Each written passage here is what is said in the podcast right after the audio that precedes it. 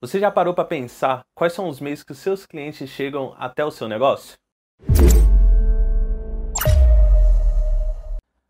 Podem ser elas vitrine, indicação, marketing e outros aí dependendo do seu negócio. E o que, que você está fazendo para atrair mais clientes, sabendo desses meios que os clientes chegam até o seu negócio? A sua vitrine, você muda ela constantemente para sempre estar tá entrando cliente na sua loja?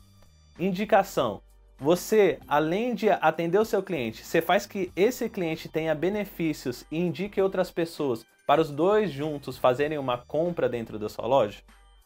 Terceiro, marketing. Quando você faz uma pesquisa aí da, da sua loja, do seu produto ou serviço aí por perto, ele está nas primeiras posições do Google, facilitando para os clientes achem e direcionem para o seu site desse site faça uma ligação para você, ou cadastre, ou faça uma compra ali na sua loja virtual?